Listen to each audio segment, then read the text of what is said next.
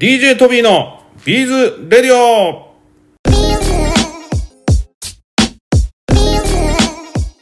はい、皆さんこんにちは。ビーズやってますか？やってるやってる。あ、またもややってるやってる。これはジミー大西さんのネタでしょうかね。まあこっからスタートということで、まあもうしっかり温まってきたというということで、早速ですけどもね、ご紹介していきたいと思います。まあ和田さんがねリーダーでされてる、えー、大阪のアトリエからよんめいで来られていて、え皆さんビーズラジオ出ていただいてるといただけるということで、えー、今回はですねアトリエバーゴで一緒に活動されている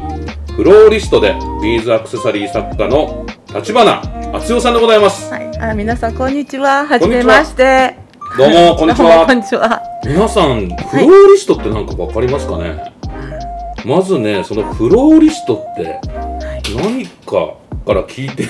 てほしいでしょうかね。なんかパッとなんか思いつくのフローリストなんか浮いてるんですかなんか。あ違う違う違う違うそれフロートですよね。はい、すみません。まあまああの花屋ですね。花屋で働くスタッフとか花のこうアレンジとか仕入れとかそういう一般に空間も花をデザインするとか、はい、まあ、まあ平たく言えば花屋ですね。花屋の人ってですね。あそうなんですね。はい、花じゃあ花をすごく扱っておられてるんですね。そうですね。はい。あそうじゃあなんか東京だと、うん、なんかそのまま東京堂さんという名前のところがねすごい。はいはい。我々も取引させていただいてますし、す、ねはい、なんかちょっとイメージあるんですけども、ええええね、なかなか、うん、なかなかちょっと花のことについて、はい、まあトビーの中の、えー、花っていうと、うん、下永瀬美奈子さんの、うん、ビーズフラワー、ね、有名ですよね。ワイヤーでこうすごい素敵ですよね。うんまあ、実はこのラジオにも出ていただいていて、はいはい、で今回こう花、うん、フローリストでありながら、ビーズアクセサリー作家ということで。はいはいちょっと異色の経歴ということで、はいはい、まずでもフローリストさんというところをどういうこう経緯でこうフローリストになっていかれたのか聞いててもいいですかね。それはまあ、あの話せば長くなるんですが、はい、いやあの、まあ、育った環境が、まあ、奈良なんですけどもあのトビーと一緒ですよ、うんうんはいうん、であのまあ、お庭お家のお庭も花がたくさんあったし、はい、あのお家の中もお花がところどころに生けてあったっていう環境で、はい、やっぱり花が身近にあった環境で育ってって、はい、で学生時代にお花をなんか習いたいなと思って生け花生け花生け花はい生け花学生時代にとても高貴な、はい、生け花だなかなか急にやりやんなくないですか高校生の高な時期に生け花始めまして高校生えー、えそんな方ってなかなかいらっしゃらないですよねでも早い部活部活ですかいや全然全然別に部活は剣道ずっとやってたんですよあなんかでもいいですね、はい、部活と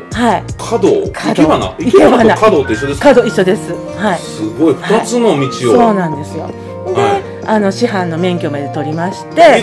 そうなんと大学入るぐらいの時かなもう、もう好きやったからね、はいうん、で師範の免許取って将来はやっぱりそのお花の仕事をしたいなと思ってたんですが、はい、まあちょっとあの、えーまあ、そのまま就職して、はいはいでまあ、結婚して子育てする中で、は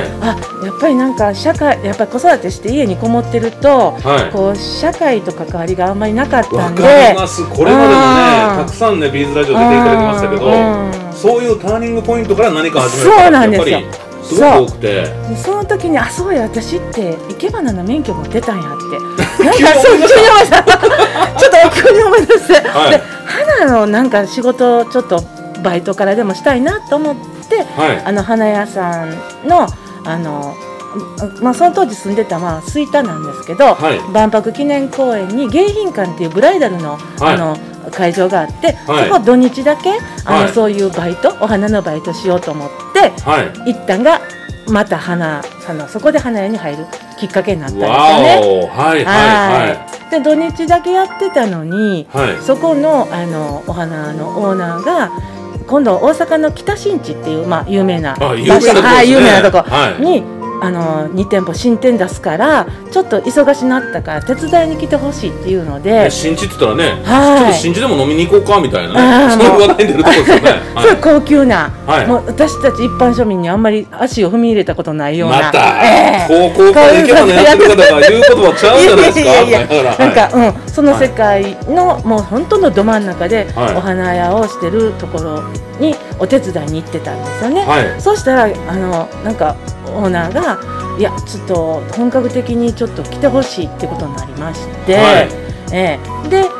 まあそこに入りだして、はい、であれよあれよと店長になっちゃったんですよねこれはちょっとあるあるですねとは言わない、いやいやいやいや、なかなかないですよね、はい、もう新地はもう朝から夜中明け方まで仕事はありますし、はい、あ、そりゃそうですよね、あるある、はい、うん、でもやっぱ扱う花の金額も全然違くっ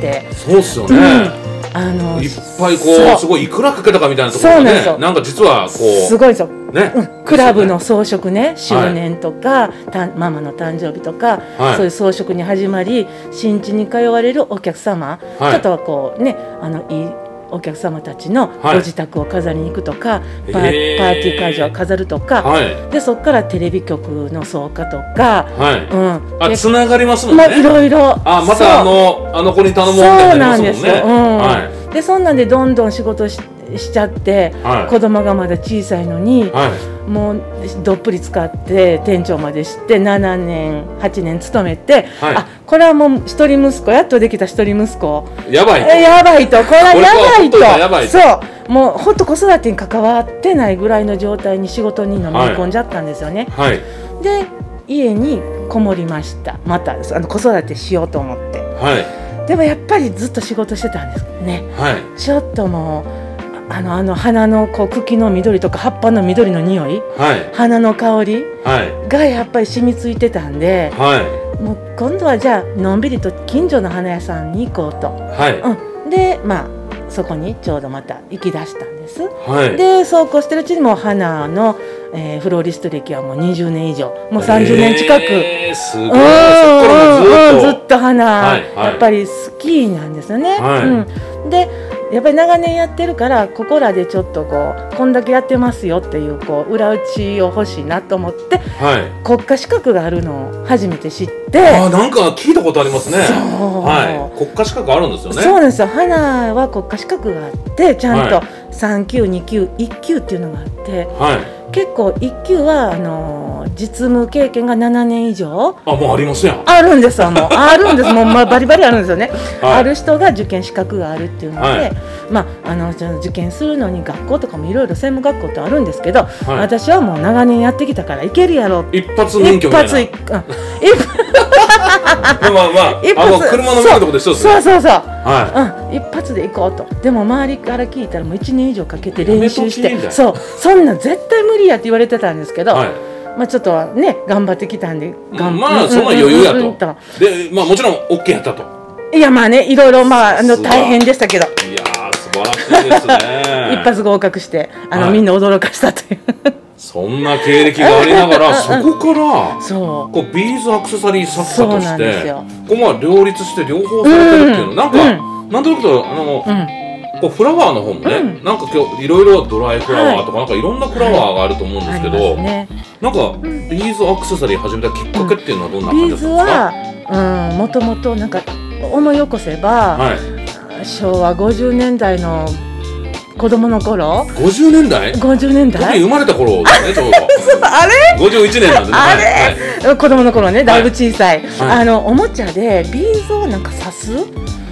い、ミニプッシュじゃないですか、ミニプッシュですか、これあれでしょ、そうそう、四角のとこに、そうそうそうそう、はい、あれがなんか出てて、はい、すごいそれにハマって、はい、あのビーズのキラキラにすごい魅了されて、はい、そういう原体験があったんですね。いやー嬉しい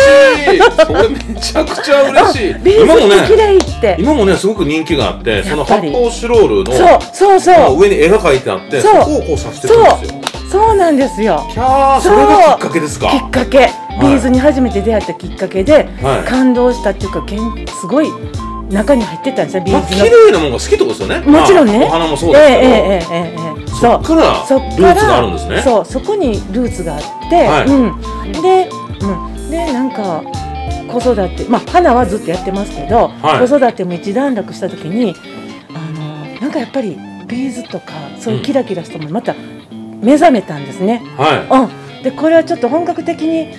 なんか習ってみたいなと思って、はいはい、で、あのーまあ、違うビーズのオンラインであの受ける講座も受けたんですけど、あそこもいきなりオンラインの講座オンラインそうそうやってみようと、はいうん、あそうかそう仕事してたからその、うん、国家資格も取るぐらいだからやっぱまず資格を取ってそこから行こうみたいなちゃんと頭があったってことですね。そうそうそうちゃんと、はい、本格的にちゃんと技術を学びたいなっていうのが、はい、そらないとダメだわっていうのがあったから、はいうん、でそれでオンラインしたんですけど、はいまあ、それはそれで終わりまして、はい、でいやもっとちゃんとしっかり習いたいっていうところでアトリエバーゴ主催の、はいえーはい、和田恵子先生に、えーえーはい、大阪のおもろいおばちゃんが出てきたとこですね。出てきたんですよ、はい、もうご縁があってね、はい、で、まあ、去年その先生ところで、はい、あのシードビーズ協会 の,、はい、あのステッチと刺繍のディプロマをありがとうございます学ばせていただきまして、あ、うん、そういう流れなんですね。皆さん聞かれましたかそれやっぱりね、まあ資格が全てではないですけど、やっぱりこうきっちり今のお話聞いてると通信講座からやっぱりこうリアルにこう対面で人から並ぶことも大事ですよね。まあ、ですよね。もうずっとこうお花の学ばれてきたから、うんうん、こう人から学ぶってことがいかに大切かってことをご存知だってことですよね。やっぱりその手のその力の加減とか、はい、なんかそういうのはやっぱりリアルに体験しないと見ないと。わからない。いやー嬉しいですね、うん、ありがとうございます、うんうんうん、そこからあれですか、その、まあ、アクセサリーもお作りですけど、はい、もちろん今お花のことはね中心にされてると思いますけども、で今アトリエバーゴさんではお花を教えておられるんですね。はい、あのーまあ、本格的に開講するのはしちがつの、えー、とにじゅうさん、にじゅうよんに、はい、あのーソラフラワーってソラージュっていうブランド名で、はい、あの太陽国で自生してる豆の木のソラっていう植物があって、うん、でそれはすごくもう邪魔な植物で捨てられてたんですね、ずっと長年。あ、はい、それは雑草みたいなもん。そうなんそうなんですよ、はい、もうでそれ捨てられてるのがもったいなくって何か使えないかなっていうことで、はい、それの豆の木の茎を、はい、あのまあ、あのシート状にしてで特殊に加工してで、まあ、あの紙のペーパーフラワーとか作るような技術で、はい、あのお花をタイの職人さんが一つ一つ、はい、お花をお花に加工してで、でそのお花をもう一つ、えーと加工した、はい、あの柔らかくそして色が長持ちあの白いそういうナチュラルな色があの抜けないように加工したソラージュっていうブランドで扱っておられる、はいはい、あのメーカーさんとちょうど知り合いになりまして、えー、あーすごい。これ今流行りの エスディージーズ じゃないかと。 エスディージーズ ですね、はい、もう捨てるものをちゃんと使ってる。そうソラって名前はなんか豆ソラ豆ソラ豆っていうわけじゃない。違いますあ、そうかタイですもんね。タイ違いますね、はいソラっていう。そうなんですね、うん、じゃあその豆は向こうで食べられてる豆なの？食べれないね、もう全然邪魔な植物。あ、豆自体がもう邪魔なの？そうそうそうそう、もう全て邪魔なも自生してる植物だったんですよ。そうなんですね。じゃあそれをこう加工して加工してお花にしてえーうん、すごい。じゃあそういうことで、うん、じゃあ生花もそうだけど、まあ、はい、お花全般なもう、まあ、何でも濃いですね。いけますね、はい、大好きですね。でもなんか一部ちょっと作品見させていただくと、はい、中に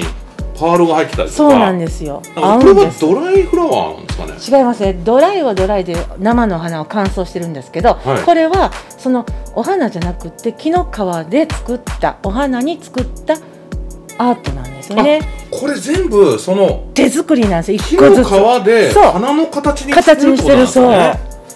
それがすごいんですよね。あ、だからその間にこの花の形にするところが技術だと。そうなんですよ。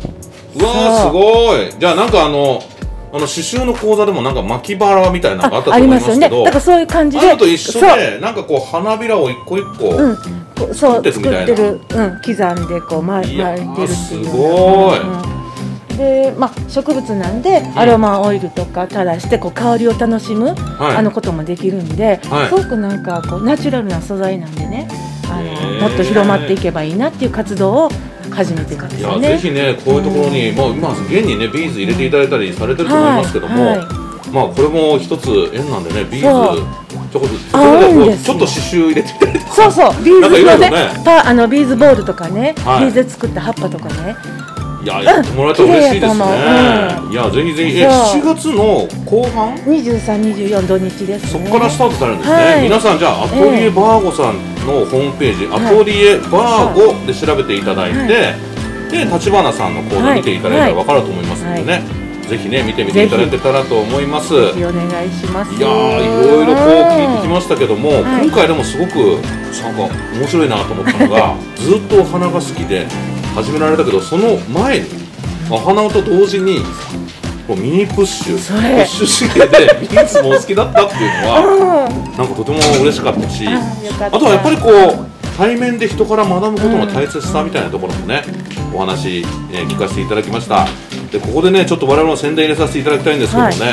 い、今対面というお話ありましたけども、我々も実はこのビーズデコッシュの米長真由美先生のね、うんえー、講習会ねしちがつのなのかこれがね東京会場、あとははちがつのふつかオンライン会場でね、えー、我々やらせていただきますので、ぜひリスナーの皆さんの中で今のお話聞いて直接習いたいという方はぜひそちらの方もご受講いただけたらと思います、はい、ビーズデコ刺繍を始めようというキットの発売記念になりますのでね、皆さん実はキット代だけで参加できるんですよ。ぜひぜひよろしくお願いします。ここで立花さん、はい、最後にですね、はい、いつもこう聞かせていただくんですけども、東方の大好きなビーズについてお聞かせいただきたいんですけど、まずトビーが発生しますので、はい、聞かせていただいてもよろしいでしょうか。はい立花さん、はい、東方の大好きなビーズを教えてください。えっとね、みっつ、まあ、基本みっつあるんですけど、はい、まあ、これから宣伝したそのソラージュと合うマットな黒の、えー、と よんじゅうきゅうエフ、はいうんとまあ、黒もよんじゅうきゅうも好きなんですけど、あと金銀、えー、ごーごーなな、えー、ごーごーはちの ピーエフ、 これハゲないんですよね、はい、ハゲにくいそうです、はい、あのトビーもねちょっと最近少しずついやちょっと髪の毛の話じゃないですねそこちゃいますねピーエフ 加工というのはね周りにまあ、うん、分かりやすく言ったらこう一幕張ってあるという感じで非常にこう、えー、なんかメッキが剥がれにくいという感じのものになります。じゃあちょっとトビーから発らせてみます。よんじゅうきゅうばん、あとごーごーなな、ごーごーはち ピーエフ いただきました。あ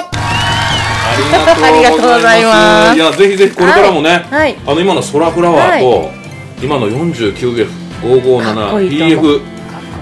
エフ、ごーごーはち このみっつでねいろんな作品作り続けていただけたらと思います、はい、それでなんかね、はい、新しいこうなんですかねこうビーズのスタイルみたいなのまた作っていただけたら、うんねはい、嬉しいです、はい、ぜひぜひ皆さんもねそのアトリエバーゴさんの講座立花先生の講座ね、はい受けてみていただけたらと思います、はい、あときっとですけどね、はい、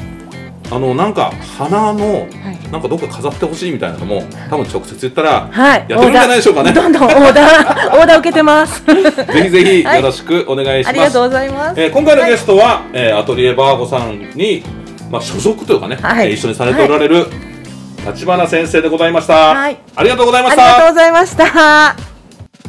はい、最後までお聞きいただきましてありがとうございます。それではまた ディージェー トビーのビーズレディオでお会いしましょう。